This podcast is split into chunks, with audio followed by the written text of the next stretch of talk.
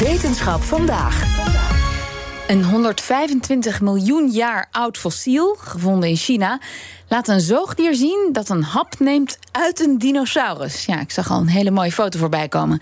Het is een absoluut een unieke vondst, maar hoeveel kunnen de onderzoekers echt zeggen over deze versteende interactie? Wetenschapsredacteur Carlijn Meinders, ja, dit is groot nieuws, hè? Jazeker, dit gaat de hele wereld over. Het is ook echt een prachtig fossiel. Paleontoloog uh, Jimmy de Roy van Naturalis vertelt wat je precies ziet als je er naar kijkt. We kijken hier eigenlijk naar een soort van, ja, ze noemen het net van snapshot, een momentopname uit die tijd. En dan hebben we het over ja, ruim 120 miljoen jaar geleden. Van een zogenaamde ja, Psittacosaurus. Uh, dat is dus een, een hele vroege voorloper eigenlijk van de misschien bekendere Triceratops. Hè, de grote dino met grote hoorns. Uh, dit was een, ja, een klein diertje die eigenlijk in een soort van gevecht was met geen dinosaurus, maar een zoogdier. En die zijn samen, dus als momentopname, eigenlijk bewaard en gefossiliseerd. Ja, een soort Pompeii. Maar goed, als je zegt een kleinere dinosoort, ja, aan wat voor formaat moeten we dan denken? Uh, de dinosaurus is ongeveer qua formaat een grote hond. Mm -hmm. En dat zoogdier dat er zo'n beetje bovenop ligt, uh, zo groot als een kat ongeveer. Oké. Okay. En hebben ze ook een idee hoe het kan dat in het heetst van zo'n strijd, de, en ja, dat er dan zo'n fossiel is, is ontstaan? Daar zijn de Canadese en Chinese onderzoekers vrij zeker over. Inderdaad, dat moet iets te maken hebben gehad met de grote hoeveelheid vulkanische activiteit in die periode in China, waar dit fossiel gevonden is. Bij enorme uitbarstingen, en daar waren er toen veel van, kan er zo'n gigantische hete wolk van as van die vulkaan afrollen. En je kan je bedenken dat alles wat in zo'n flow, in zo'n enorme asgolf eigenlijk gepakt wordt, gaat dood natuurlijk. Hè, dat is natuurlijk gloeiend heet. Maar wordt ook meteen bedekt met as. En as is een heel erg fijn en op twee manieren fijn eigenlijk. Want het is fijn omdat het heel klein is, maar ook fijn omdat het dus heel goed de fossielen bewaart. En ja, je moet maar net als zo'n dinosaurus en zo'n zoogdier in gevecht zijn even niet opletten. Um, en zo'n vulkaan kan uitbarsten. En dan lig je dus ja, met z'n tweeën in het as uh, voor altijd. Uh, voor honderden miljoen jaren, tot wijs je wel opgraven eigenlijk. Oké, maar dat hebben ze dan dus ook kunnen aantonen dat het zo moet zijn gegaan? Dat zeggen ze aan de hand van het sediment wat rond de botten is gevonden te kunnen bewijzen, ja. En hoe bijzonder is deze combinatie dan van een zoogdier en een dinosaurus? Heel bijzonder. De eerste in zijn soort. Er zijn wel fossielen gevonden van vechtende dino's, bijvoorbeeld. Ook van een amfibie met een zoogdier voorouder. Uh, dat was toen ook al heel groot nieuws, maar nooit eerder deze combinatie. Ook uh, paleontoloog Melanie During van de Universiteit van Uppsala in Zweden benadrukt hoe spannend dit is. Het is een smoking gun. Eigenlijk heb je dit nooit. Dat je een soort momentopname van ja, gedrag en interactie ziet. Die we eigenlijk, ja, gewoonlijk is het een soort van. Ja, waarschijnlijk kwamen ze wel tegelijkertijd voor. Dus we denken dat ze interactie moeten hebben gehad. Maar ja, zonder bewijs kom je nooit verder. En dan is zo'n vondst is gewoon echt zo, boem, hier is het. Hmm. En dat kleine zoogdier dus uit dat fossiel heeft die veel grotere dino aangevallen. Daar lijkt het zeker op. Als je een beetje de headlines bekijkt, dan lees je ook dingen als: dino's waren toch niet de baas.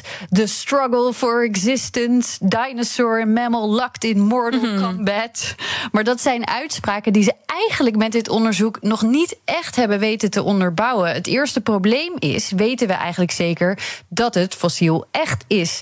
During geeft een voorbeeld van een eerder gevonden fossiel, een Halscaraptor, waarbij die discussie ook is gevoerd.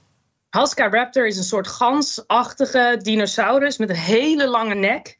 En de eerste reactie die, die onderzoekers gaven toen ze dat fossiel zagen was die snap.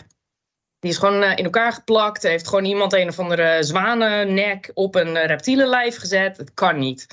En toen is dat fossiel naar de synchrotron in Grenoble gebracht en gescand. En aan de hand van die scan konden ze zien: nee, sediment is overal hetzelfde. Botten zijn overal hetzelfde. Het individu is even oud in zijn nek als in zijn lijf.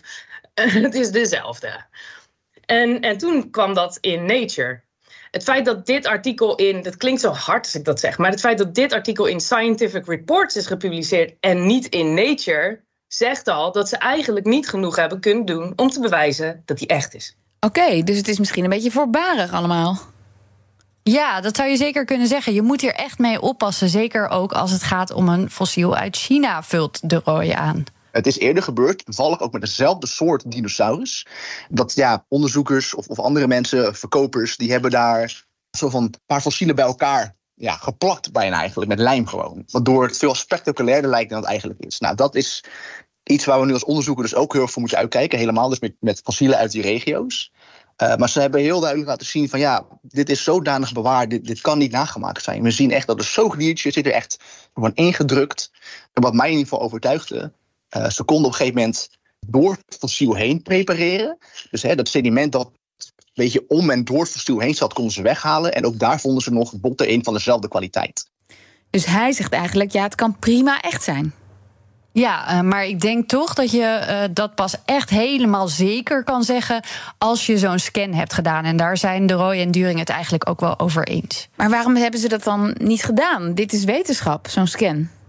Ja, ja, geld en tijd, denk ik. Er zijn wachtlijsten uh, voor het gebruiken van zo'n scanner. Dat is een overweging die je dan maakt. Ik zou persoonlijk zeggen, dan maar wachten. Mm. Want dan kun je niet alleen zeggen, is het echt... maar ook, wat waren die dieren nou precies aan het doen? Je kunt achterhalen dat ze daar tegelijkertijd zijn geweest. En ook kun je achterhalen of de verwondingen op die Psittacosaurus of die dodelijk zijn geweest en of die afkomstig zijn geweest van het zoogdier. Want ja, voor hetzelfde geld was er een of andere velociraptor die hem te pakken heeft gehad.